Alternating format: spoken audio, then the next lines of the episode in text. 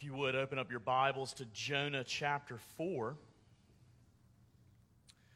We are finishing up our sermon series in the book of Jonah.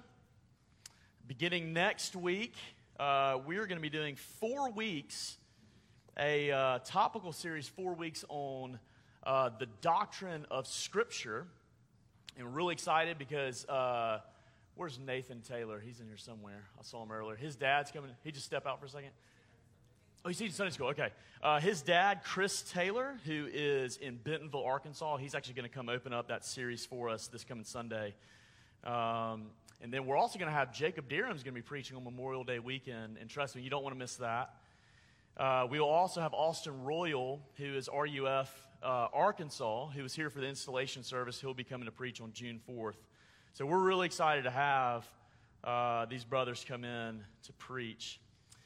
We're in Jonah chapter 4, verses 5 through 11. Jonah went out of the city, and he sat to the east of the city and made a booth for himself there. He sat under it in the shade till he should see what would become of the city. Now the Lord God appointed a plant and made it come up over Jonah that it might be a shade over his head to save him from his discomfort. So Jonah was exceedingly glad because of the plant.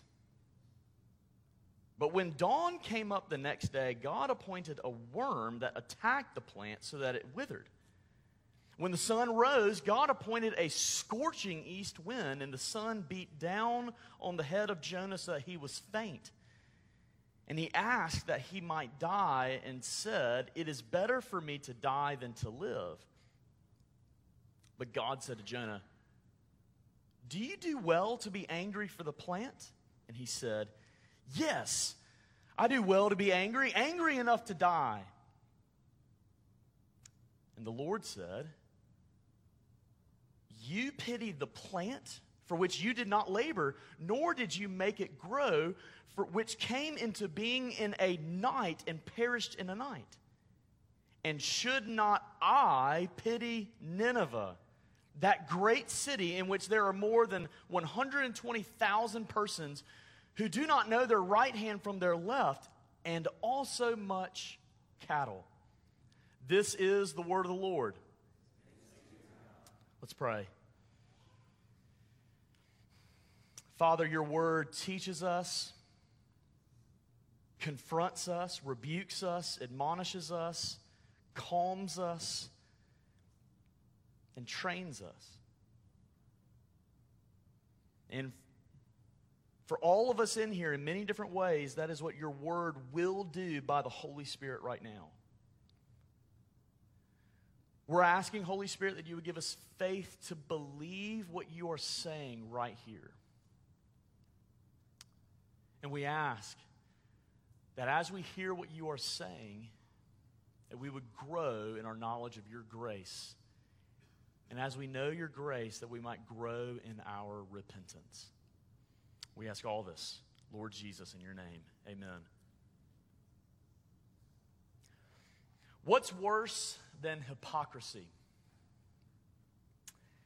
In Washington, D.C., a prominent politician was to serve as chairman for a banquet, but he ran into a last second emergency which caused him to be late. But nevertheless, the banquet went on without him, and at this banquet, the man of honor was actually a priest. And after they honored the priest, the priest came up on stage to give a speech, and here's what he said. When I came to Washington some 25 years ago, oh, I thought I had come to a terrible place. The first man who ever entered into the confessional told me of his horrific sins and corruption.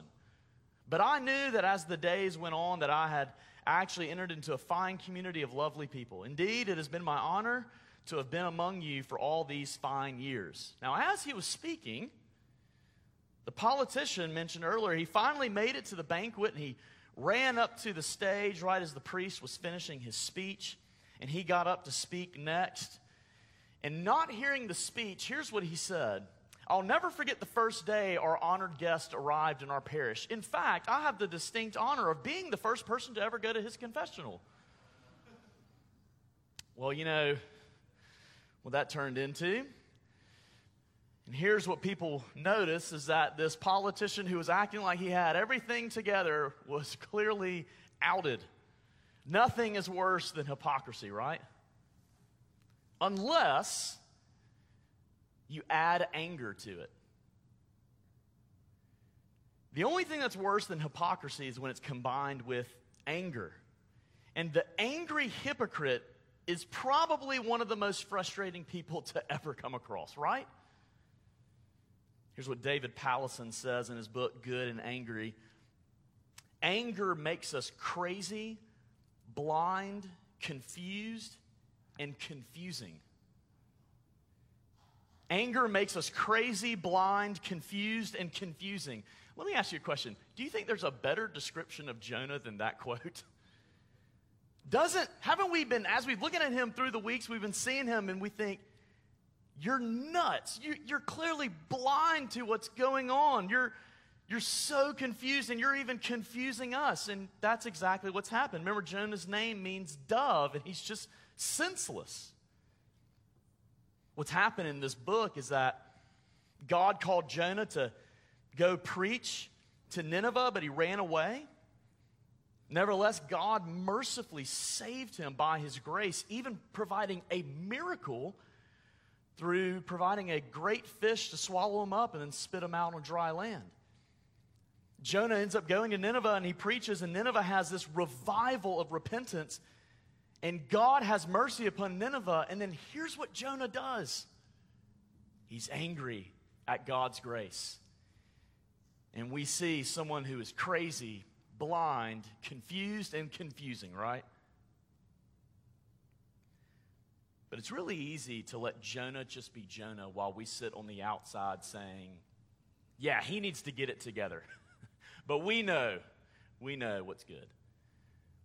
But maybe we're a little more like Jonah than we realize. Maybe we also can be angry hypocrites as well.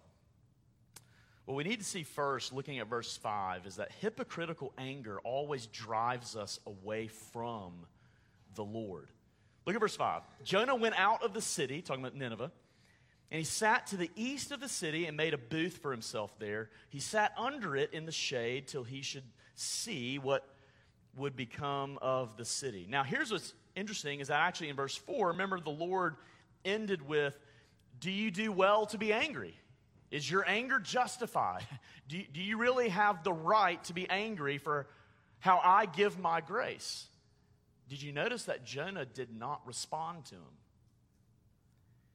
Here's actually what's very interesting about whenever we are struggling with hypocrisy, especially when we're angry, is that we don't pray.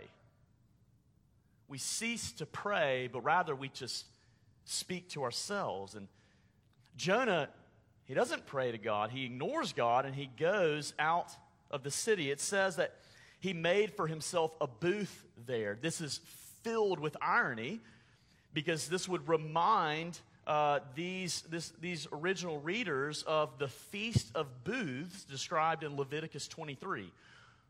What is the Feast of Booths? Here's what it was.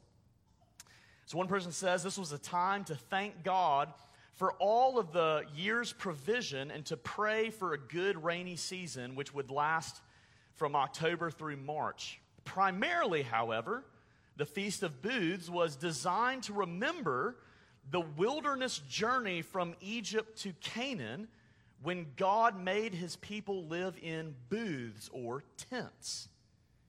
During the time of the Feast of Booths, each Israelite family was supposed to construct a booth and live in it for a week. And these booths were small temporary shelters with thatched roofs of palm branches and other plants. Living in these booths for a week reminded them that their success in Canaan was entirely on account of God's grace. It was to remind them that He brought them to the good land and He could just as easily take them out of it. Do you not see the irony there? Jonah is putting himself in his own timeout. He's putting himself as we have made up, we call it cry corner in our house. He's putting his own self in cry corner, and it's filled with irony, it's filled with hypocrisy within and without. Because as he's grumbling about God's grace, he has literally constructed this booth that is supposed to remind him of God's grace. See, we too, like Jonah, we have hypocrisy within, and we also have it without. Jonah, as he sits there, he's hoping that God might change his mind after changing his mind, right? God had told Nineveh that unless you repent, calamity, disaster will be coming upon you for all your evil. And they repented, and God turned from his anger. But now it's as if Jonah is saying, well, maybe there's a chance he'll turn back and give his anger and wrath upon them again. We can often be like Jonah whenever people come to church or in our friend groups and whenever they're converted, but we, we really want to see God rough them up to just set them straight. That's what we often want God to do. And it's this, this hypocritical anger that we have. It's this self righteousness, and it fails to move towards others. And instead of moving towards others, it demands them, you move towards me. And this is why it often results in gossip. We might not call it gossip, we just call it honesty, but the honesty is slandering and putting others beneath us. In our self righteousness, if, if we've been wronged or if we feel like we've been wronged, then we, we sit back and we wait for other people to approach us. We do just like what Jonah did. We typically, in our hypocrisy, in our self righteousness, in our anger, we don't make any changes. And we fail to help others make any change. Why? Because we're the ones who are right. And if other people are going to be mature in the Christian faith, then you need to be like me. That's what we often do. You need to be like me. You need to see things my way. You need to have the family like I have this family. You need to read the books that I read. You need to look, listen to the podcasts that I listen to. Until you're like me, then we're just different. We need to ask ourselves the question are we moving towards someone or are we just talking about someone? Jonah is not like Motel 6's slogan we'll leave the light on for you. Rather, Jonah is like, as it were, a gated neighborhood saying, You can't enter unless you have some sort of secret password. On a cold February night in 2001, Erica, who was one year old, had somehow wandered out of her house and she spent the entire night outside. Obviously, it was very cold, it was snowy. And her mother found Erica, who appeared to be almost totally frozen. Her legs were stiff, her body uh, was almost immovable. All the signs of life appeared to be gone. Erica was then treated at Edmonton's Children's Health Center. And to the amazement of doctors, the toddler showed no sign of brain damage. They gave Erica a clear prognosis, and she would soon hop and skip and play like the other girls her age. And that's a phenomenal story, a true story. But here's what self righteous people do. Here's what hypocrites do. They say, well, it's her fault for getting out of the house anyway. That's what Jonah's doing with Nineveh. We see God's grace upon this wretched people. And when they turn and repent, and Jonah's saying, well, they're sinners anyway, that's their own fault. Not many of us are like Abraham Lincoln, who once said, He has the right to criticize who has the heart to help. I had Jake read this portion of scripture from Luke 15 earlier because, in a lot of ways, when Jesus tells the parable of really the two lost sons and the gracious father, there's probably good reason that Jesus has the story of Jonah in mind because not only did one son run away, but then another son was very self righteous and didn't want to see the father's grace go to whoever he wanted. And like the older son in that parable, it's when the son, his younger brother, comes back, he's probably longing to see the shaming ceremony that would have happened. Instead, when the father welcomes him back, he is angry. And that's what self righteous people do. They get angry when people embrace others who are worse than themselves.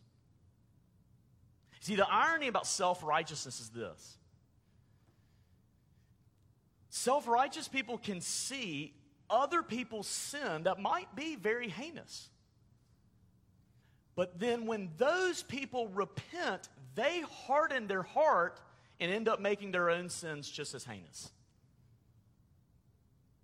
I remember when I was in Jackson, Mississippi, I would often go and do these school chapels and FCAs or whatever else it might be. And I found it very fascinating that it was often in the public schools when there was no clear spiritual Christian presence that they tended to listen more eagerly than some of the local Christian schools.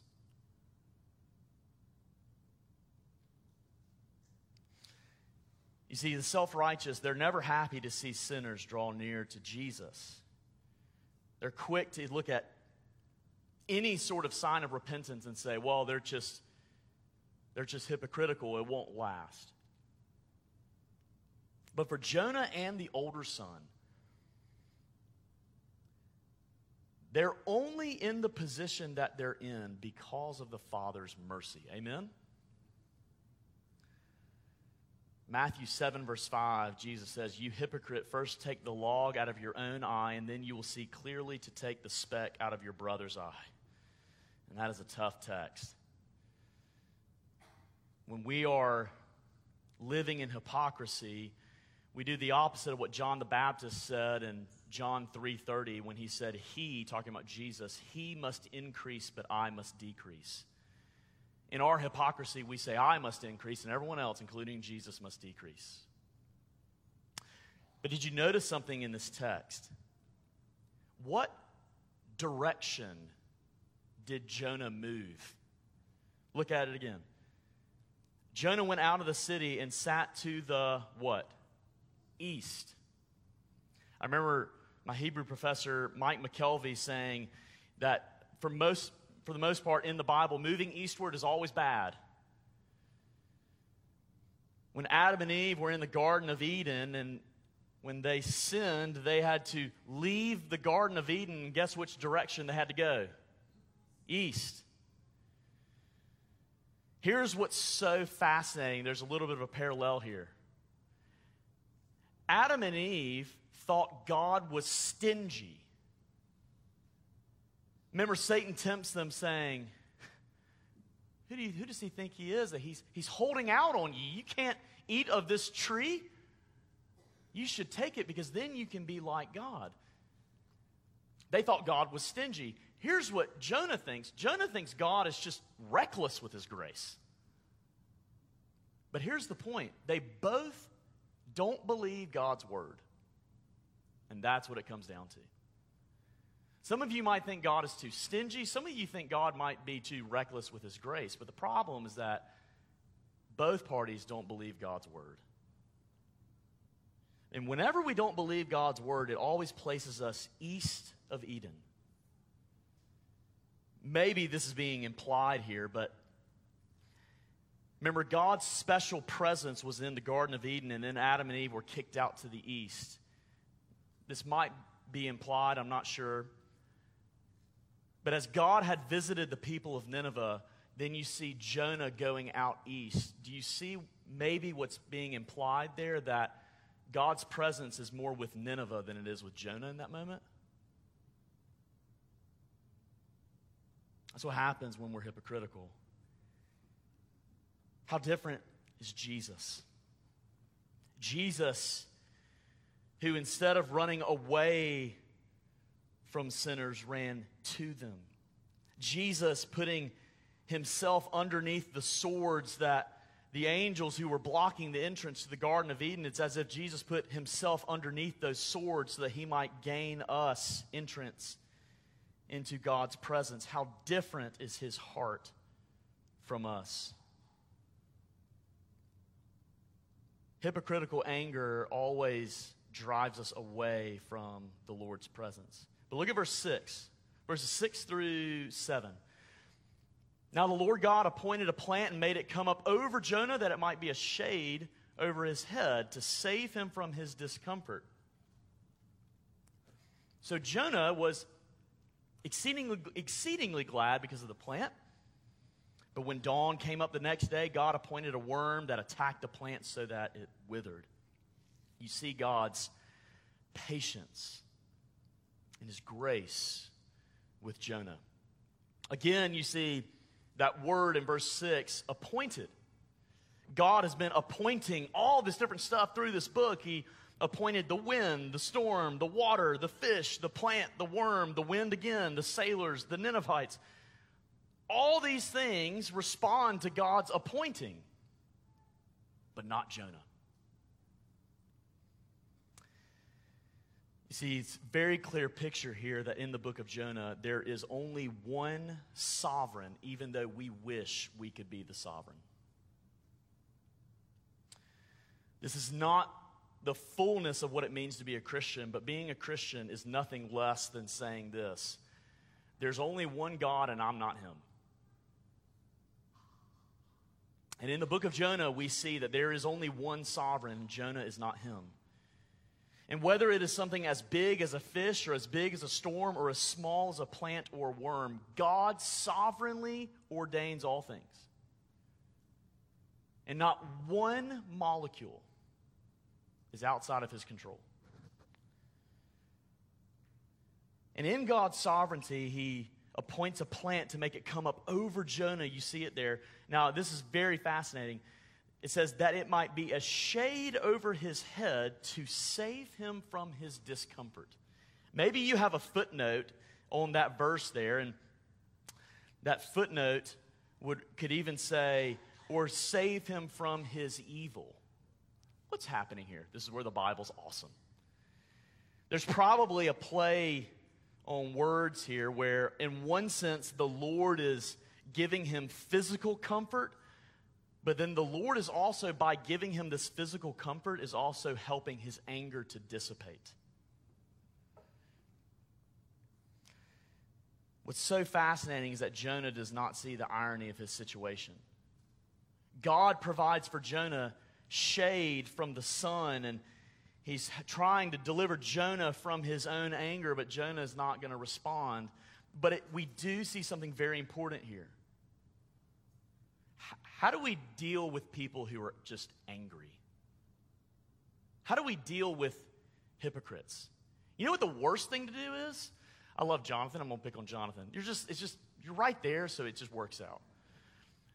Um, when Jonathan's angry, here's what you don't do stop being so angry, because what will it do? It'll make him more angry. Rather, here's what God does his first approach is patience and grace. He asks Jonah questions. He's listening to Jonah. He's trying to get to the heart. He's being patient. God's actually abiding by his own wisdom in Proverbs 15:1. A soft answer turns away wrath, but a harsh word stirs up anger.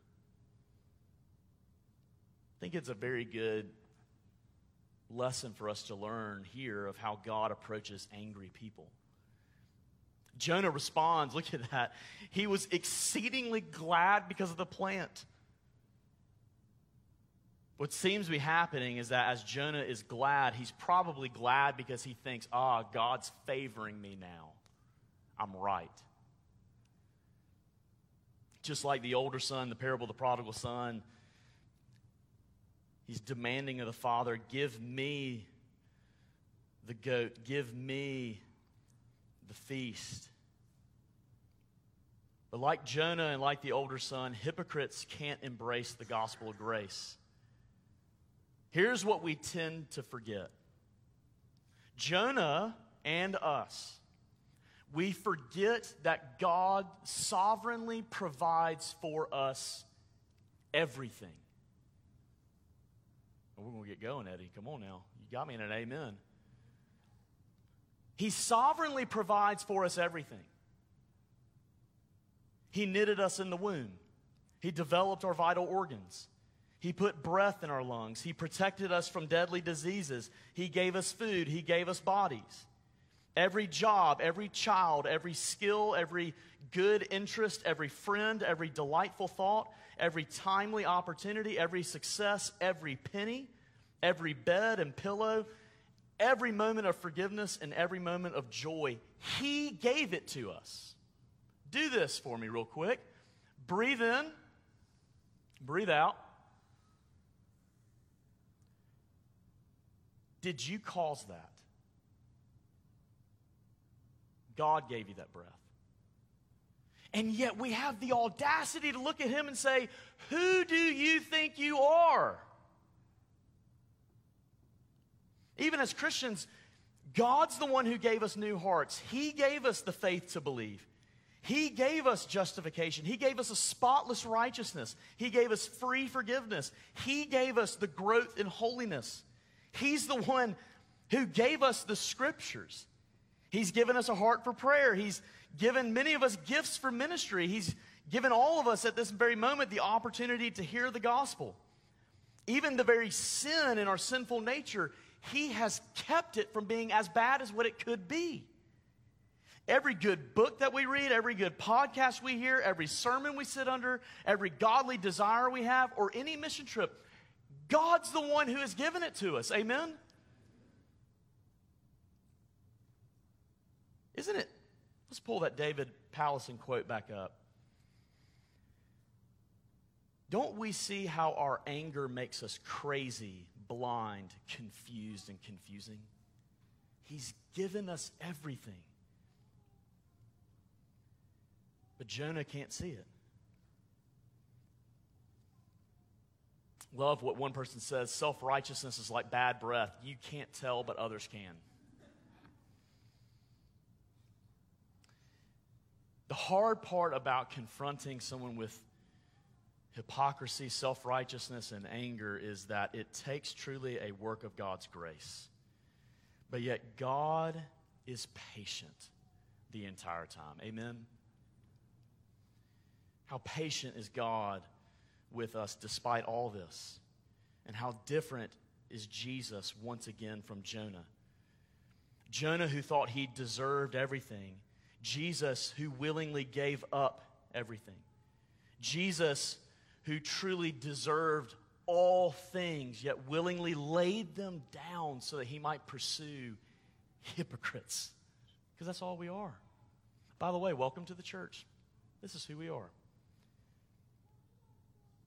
But let's see how Jonah responds to this. Look at verse 8. When the sun rose, God appointed a scorching east wind, and the sun beat down on the head of Jonah so that he was faint.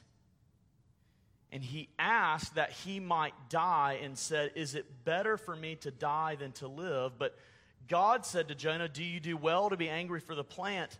And Jonah says, Yes, I do well to be angry, angry enough to die. You see here how Jonah's hypocrisy and anger and self righteousness, it just drives him into despair. God yet again appoints, doesn't he? This time he, he appointed not only the plant, but then also the worm. The worm withers the tree and or the, the plant, and then the scorching east wind is what beats down upon Jonah and here is what we see is that God, as the sovereign, He has the right and the power to kill and to make alive. He has the right. That is so hard to embrace, but the reality is that there is only one sovereign. It's interesting that it doesn't say, when it says in verse 8, God appointed a scorching east wind. Earlier it had said the Lord God, meaning Yahweh God, but now it only says God. Because Jonah has wanted to reject Yahweh, and it's almost as if now he's only getting God. God does not have to give us mercy. That's literally the definition of what mercy is. He does not have to give us grace because, by definition, grace is totally undeserved. The moment it's even a little bit deserved, it's what you're owed, it's not a gift. But Jonah thinks he's owed God's grace. If, if we're not careful in the church, we can raise up people, we can develop a culture where we can think we are owed God's favor. And when we do that, we become just like Jonah. God brings this scorching east wind. Wind in the Bible is often used by God to execute judgment. And so you kind of see something happening here. Jonah is receiving what he wished God would bring upon Nineveh. Jonah is receiving this temporal judgment because he has not repented. It's interesting the way it's talking about the sun beat down on Jonah. It's, it's almost as if it's saying the sun is attacking Jonah. You know, you would think, like, dude, first off, there's a storm. Do you remember that? I don't know if you remember that. Then these guys threw you overboard. Then there was a fish. Then it spat you out. Then there was a miraculous revival. What more do you want? But that's what hypocrisy does to us. And as Jonah is just boiling in his anger, the Lord is showing him what's really happening. Jonah, it seems as if here he's attacking and challenging God but what one person says in verse 8 when it says, and he asked that he might die, it, it could be translated as saying, and Jonah said to himself. So it might still be in the, in the theme of Jonah still trying to ignore God.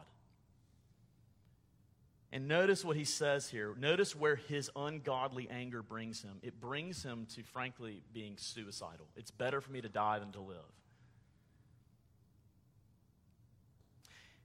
And when God responds back, he says, once again, Do you do well to be angry for the plant? When he says, Do you do well to be angry for the plant? It's not merely saying, like, Is this doing you good? Which clearly it's not. But it also means this Jonah, is your anger justified? Do you have a legit reason for why you should be angry at me right now? And he doesn't. Jonah is treating God as if God is his servant. Jonah has forgotten what Psalm 115.3 says. Our God is in the heavens. He does whatever he pleases. Even Paul in Romans 9, verse 20, far later after Jonah, after Paul has been talking so much about God's sovereign grace, he anticipates people grumbling against God, but then Paul says, But who are you, O man, to answer back to God? Will what is molded say to its molder, Why have you made me like this? That's tough.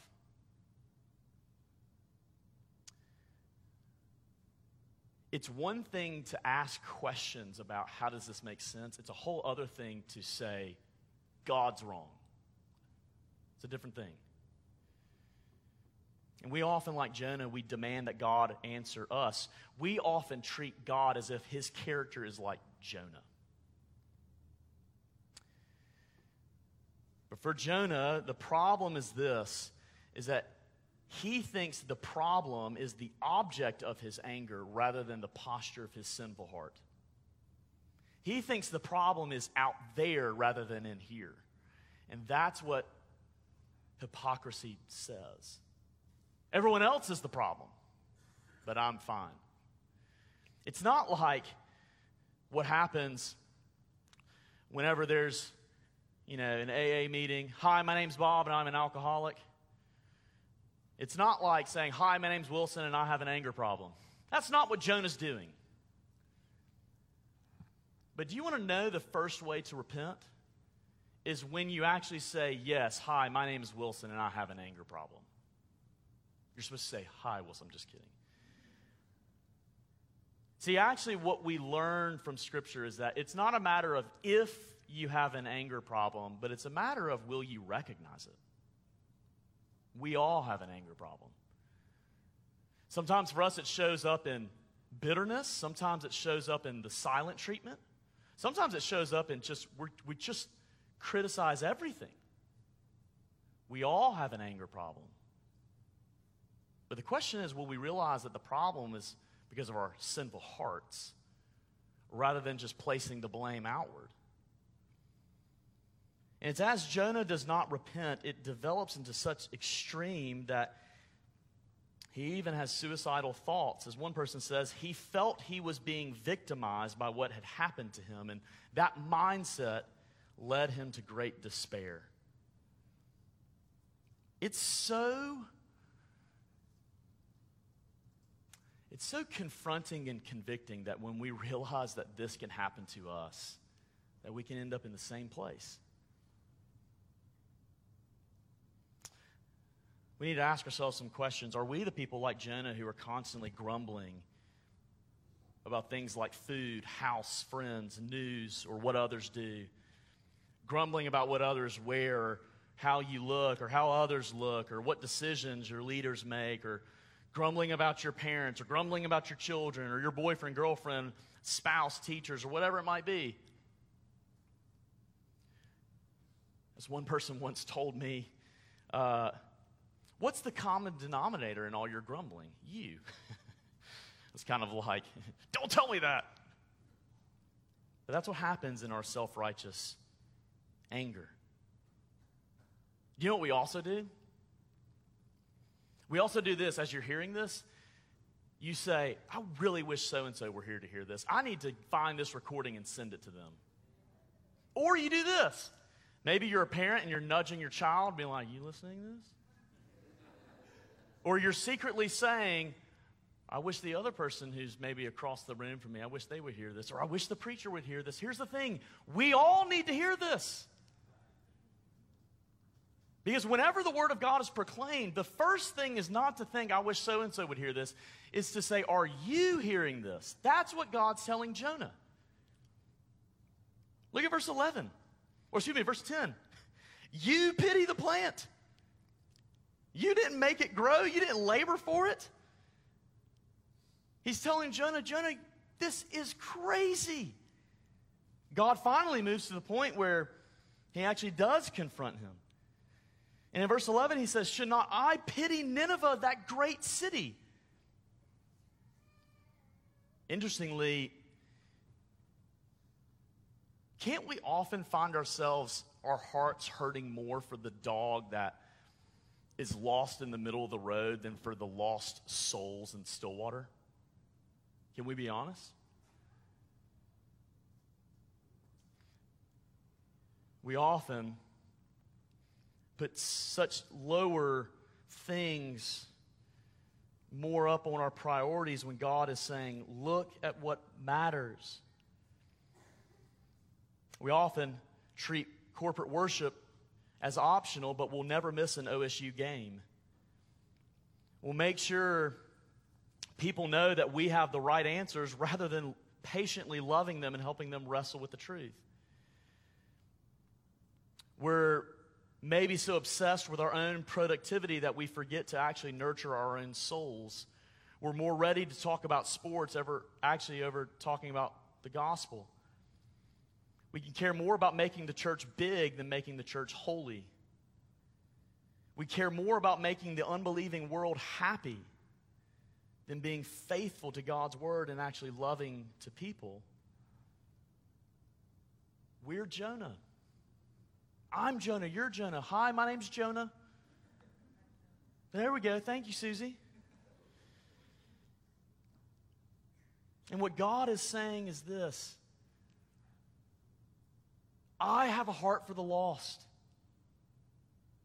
I have the heart that you don't have. And you see here, not only is God confronting Jonah, but he's also showing us that he is the God of grace. Amen?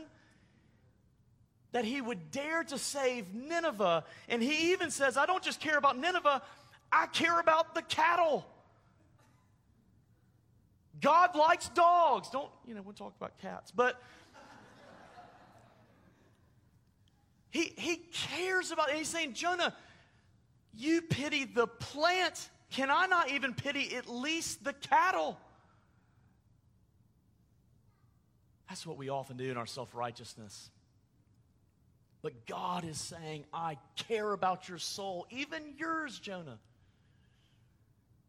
And that's the mercy that God gives to us. Is that even when we're self righteous, God is not self righteous, as it were, towards us. God moves towards us. And God moves towards us not just by sending just someone else, but by sending Himself and sending a greater Jonah who would actually have a heart for the people who are just as wretched in their hearts as Jonah and the Ninevites. And he would be their substitute. And he would take the scorching wind of God's wrath upon him on the cross so that we might be saved. Amen? It's interesting to think about why does the book end this way? Because of this.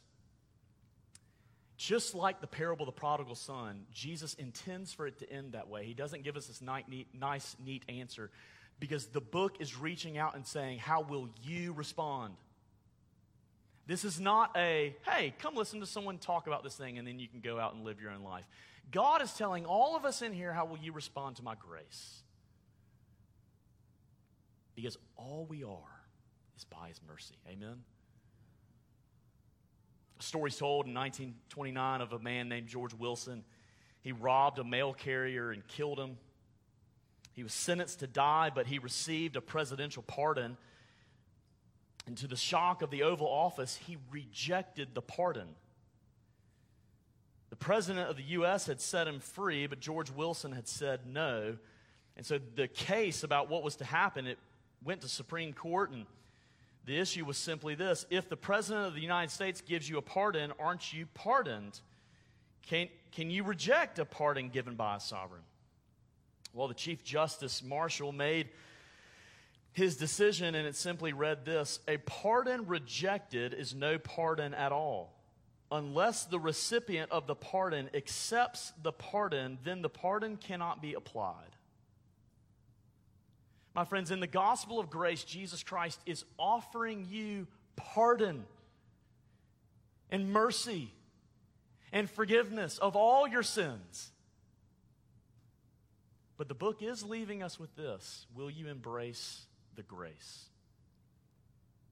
Or will you sit back like Jonah and keep enduring the scorching east wind? Jesus is ready to receive you but you must believe in him. Amen? Let's pray. Our Father, we ask that after these weeks in this book, that you would graciously shape our hearts to actually respond to your grace. We know that your word does the work, and so we're asking that by the Spirit, through our faith, that you would cause us to believe your grace. So lead us now to the table. Help us to also yet again see your mercy and your grace. We ask all this, Lord Jesus, in your name. Amen.